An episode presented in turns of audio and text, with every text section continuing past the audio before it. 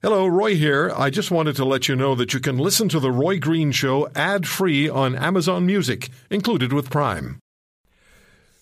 Charles Krauthammer, celebrated U.S. conservative author, columnist, broadcaster, released an announcement yesterday that he has perhaps only weeks remaining to live because cancer has spread throughout his body. He also has a great Canadian influence. He went to school in Montreal and went to university at McGill University. He graduated from uh, from from the university, and always had a great love for Canada. 2014, I had the opportunity to uh, speak with Charles Krauthammer. I want to play back some of that interview.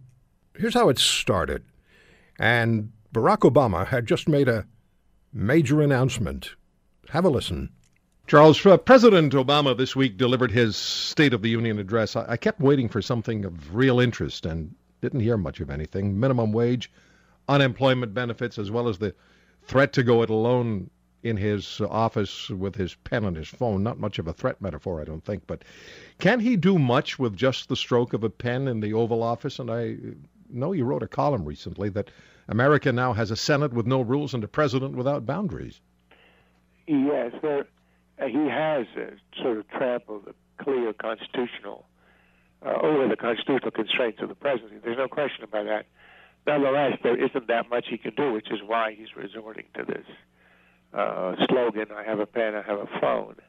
Um, I mean, if you're waiting for something significant to come out of Obama in the State of the Union or otherwise, you will grow old waiting because his presidency is just about done. He's now entering lame duckness much earlier than the norm. Usually it happens after year six when you have that midterm election and you're on your last two. Here, uh, everybody's obsessed with Hillary Clinton, in the Republican field. With three years to go, there's not much energy and even interest. Uh, you might have seen that the uh, ratings for his State of the Union address, which have gone consistently down on a straight line from his first to today, uh, the lowest uh, he's ever had, lowest in I think in 15 years, um, and that's a reflection of people's of his growing irrelevance in some sense. Charles Krauthammer, and uh, when I when I listened back to the interview, I realized also what we were talking about not so long ago. That was 2014, and Mr. Krauthammer again says he only has weeks to live because of the cancer. He was so incredibly um, brave about how he announced it, about life. He had a wonderful life and has no regrets, doesn't want to die, but he's done with his life what he uh, what he hoped to. Uh, I've been a big fan of Charles Krauthammer for many years. Loved his columns, his political insights, his well thought out answers. When you asked Charles Krauthammer a question, you got an answer, and a very well thought out answer. I happened to be watching Fox News last night when they made the announcement that um, Charles Krauthammer was announcing through spokesperson that he only had a few weeks left to live. Cancer has just made its way through his, his body, it's metastasized, and uh, he has very short time left to live. Very gracious, very courageous in the statement that uh, was made on behalf of, of Charles. I had the opportunity in 2014 to speak with him and interview him on a number of issues. And for the balance of the show today and tomorrow, we're going to play parts of that interview for you. Here's some of what we talked about, and Keystone Pipeline came up. Listen. Is Mr. Obama skating in place on Keystone? And I much enjoyed your column last week in which you advised the president to, quote, stop jerking Canada around. I just find it, I mean, even if I hadn't spent my childhood, a rather happy childhood, growing up in your country and have all the affection I still do for it, I would have written the same damn thing. Canada is the closest American ally ever, and our nearest friend, uh, most generous. And I mean, just the fact that he has left Canada dangling for five years, just this act of cynicism to me is staggering. There are no good arguments against building it. He knows it. It's a pure political ploy to appease his environmental left. He's now been reelected. He's not going to run again. There was every reason to approve it, and he had postponed it through the 2012 election for cynical reasons. Fine. Well, that election is way over. Why isn't he acting? And I think it is to appease his left base.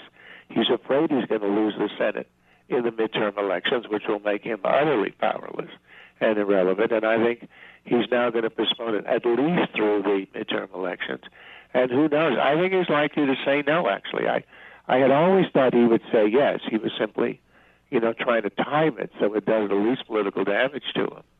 Although public opinion generally is very pro, it's his base he worries about. And certainly, this country is uh, is fed up, as as you know, and our foreign affairs minister said as much in polite polite tones. And the longer he waits, the less I think of an issue it's going to be to Canada. Um, I know because I, you obviously have an alternative, and the idea of the environmental left here that if we don't take uh, your oil, it's going to stay in the ground is preposterous. No one's going to leave it in the ground. It's a great national resource, and there are a lot of people who want its product. And you can go west, or you could ship it by truck, you know, by or, or by rail, of course which, as you know from that terrible experience in Quebec, is a very dangerous way to do it. But the cynicism of this administration will uh, uh, that they will they will tolerate it being brought by rail, or even tolerate losing the resource if it can sustain the Democrats and get them through these uh, midterm elections. Charles Krauthammer. And this is what we were thinking in 2014. In fact, we, to a certain extent, still believe that there's no way this natural resource of ours is going to be kept in the ground. But there's a huge effort underway, and it's been underway for years, to do exactly that. And we've talked about it at length over the pipeline issue. And interesting to hear Keystone mentioned again and how Canada, according to Charles Krauthammer, was being jerked around by Barack Obama as far as Keystone was concerned. You're only as good as your word, and he stands by his. This is The Roy Green Show.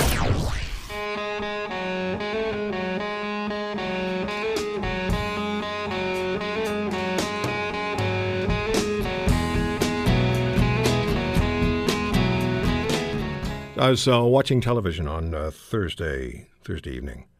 I was scanning through the channels, and I happened to uh, stop on Fox News, and uh, I heard them start to talk about Charles Krauthammer, and I knew that Charles Krauthammer had been ill, and uh, I I knew he had had an issue with cancer, but then I'd heard that he was doing much better, and then the announcement was made that a spokesperson for Mr. Krauthammer, the celebrated conservative author, columnist, and broadcaster, had said that uh, Charles likely had only a few weeks left to live because his cancer had metastasized. So um, Charles Krauthammer, who, of course, as we've been saying, has a great Canadian part to his life, having gone to school in Montreal and then university in Montreal at McGill, um, I went back and, and listened to an interview that I uh, recorded with Charles Krauthammer in 2014. I want to play back a bit of it for you now. It has to do with his first column and then the book that we were talking about at the time. Have a listen. Is it fact that you wrote your first column on the day Ronald Reagan was inaugurated? And were you already at that time a conservative thinker, or had you not made the transition from the left to the right side of the philosophical spectrum by then? Uh, I was in the phone booth removing my Clark Kent glasses, but not yet dressed in the Superman suit. Basically, I began as a liberal Democrat, a Great Society liberal, and and I didn't have an epiphany. I didn't wake up one morning. Uh, there's you know the clouds parting the shaft of light from heaven, and the Lord spaketh unto me about the uh, you know the wonders of Ronald Reagan. It was that I'm open to empirical evidence. I began life as a doctor, and the empirical evidence from the Great Society, the War on Poverty, all these great liberal entitlement programs was that not only was it not working, but it was undermining the very communities it was trying to help. So it, during the 80s and into the 90s, as that kind of empirical evidence began to grow, I began to shift my view from what you might call a social democratic, uh, center left view to one that where I'm much more of a small government, uh, John Stuart Mill type conservative, and that's sort of how I've defined myself. You begin uh, things that matter with what matters lives of the good and the great, the innocence of dogs, the cunning of cats, the elegance of nature, the wonders of space, the perfectly thrown outfield assist, the difference between historical guilt and historical responsibility, homage and sacrilege in monumental architecture, fashion and follies, and the finer uses of the F word. As soon as I read that, I'm sorry to go back to Obama, but I thought, where does the current president of the United States fit on that list? Well, I, I didn't want it to be, you know, about Barack Obama. I wanted it to be about things that matter, about things that are larger. There are, there are several columns in the book where I try to talk about the distinctions between the beliefs of liberalism and conservatism, and Obama is the jumping off point. That famous statement he made: "If you have a business, if you if you are a success, you you didn't build it. That basically it's the state that make you great, and that's the title of the essay. Did the state make you great? And I try to make the conservative. I mean, the liberal argument is that it all comes from the state.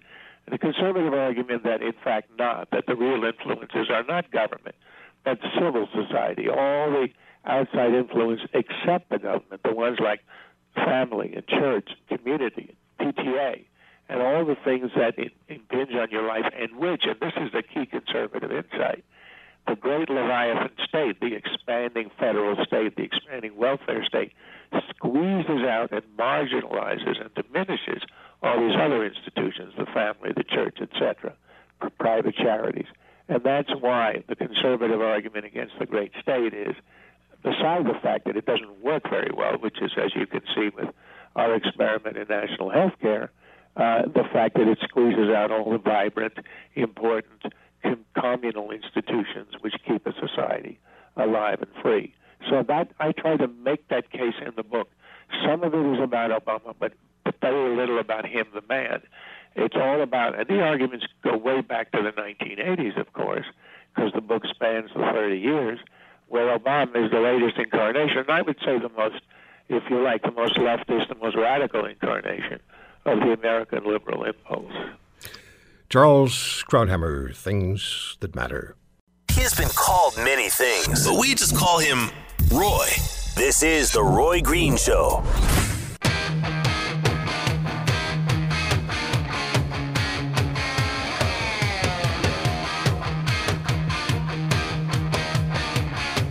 Just want to conclude uh, today's show and the weekend with a little more from Charles Krauthammer. If uh, you're just joining us, if you haven't heard the news, on Thursday it was announced by a spokesperson for Mr. Krauthammer that his cancer has metastasized, and doctors don't expect he's going to live more than a few weeks.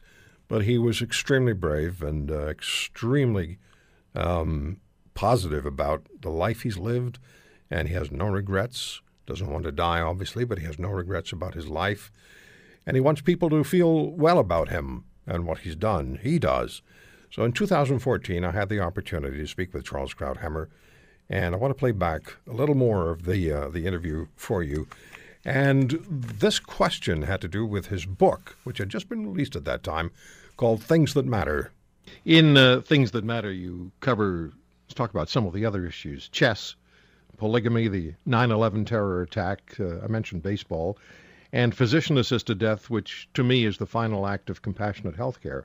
Uh, to name just uh, some of the things that you included, what would you want readers of Things That Matter to most focus on or get out of the book if the political equation can be set aside?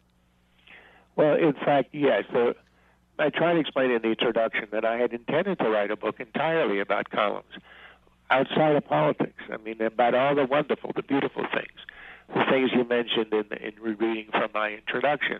Uh, there are, I mean, articles on um, art and music and chess and baseball and the finer uses of the F word, which happens to be one of my favorite columns. I wanted to start the book with that, but my publisher intimated that I might have to be in, in voluntarily committed if I started a book with the praise of the F word.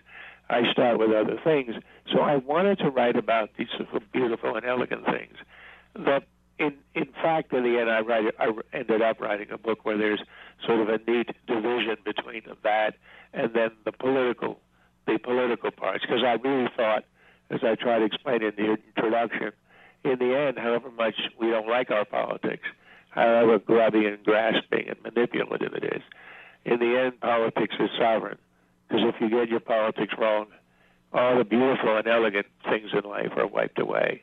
You know, Germany 1933, look at North Korea today. You got to get your politics right. I would say that North America is about the most shining example of a civilization, yours and ours, two countries that have gotten it right, allowing the flourishing of the individual. But you look around the world and you can see what the terrible consequences are of getting it wrong. So that's why I sort of have this division both inside myself and inside the book between the political and the non-political. And in fact, what I write about in the, biographical introduction is I had that division, that dilemma all the way through. Because I started out as a physician, and it's a wonderful life. It's a very noble life. But in the end, I had the feeling that it was operating on a very narrow scale, and there was so much happening that would affect uh, large numbers of people, and that necessarily is politics. So that eventually I abandoned medicine at a rather young age so I could be involved in political discourse and in public life. And that sort of reflected that change, uh, that, that division and that choice is reflected in the content of the book. Uh, if we don't get our politics right, then everything else flows downhill or negatively, I suppose, Yes. uh, from there on. Now, when we in Canada look at the United States federal government and the discord between Republicans and Democrats, we wonder how Washington has in fact become so dysfunctional. We ask ourselves, do Republicans and Democrats remember they're Americans, or is party politics and party power more significantly important to at least some in Congress and maybe in the White House than the pragmatic needs of the nation? And by the way, we ask that of our own federal capital, at least from time to time. except that you have a different structure which prevents the paralysis that our Constitution was meant to actually achieve.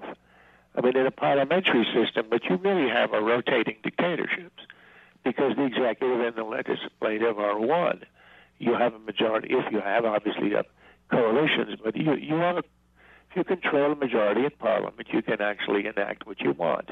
Here, you can be president, but if you don't control the two branches, the two houses, House and Senate, or even uh, if you don't control them both, as we can see with Obama, you can do nothing if there's a resistant opposition, as there is in the House of Representatives.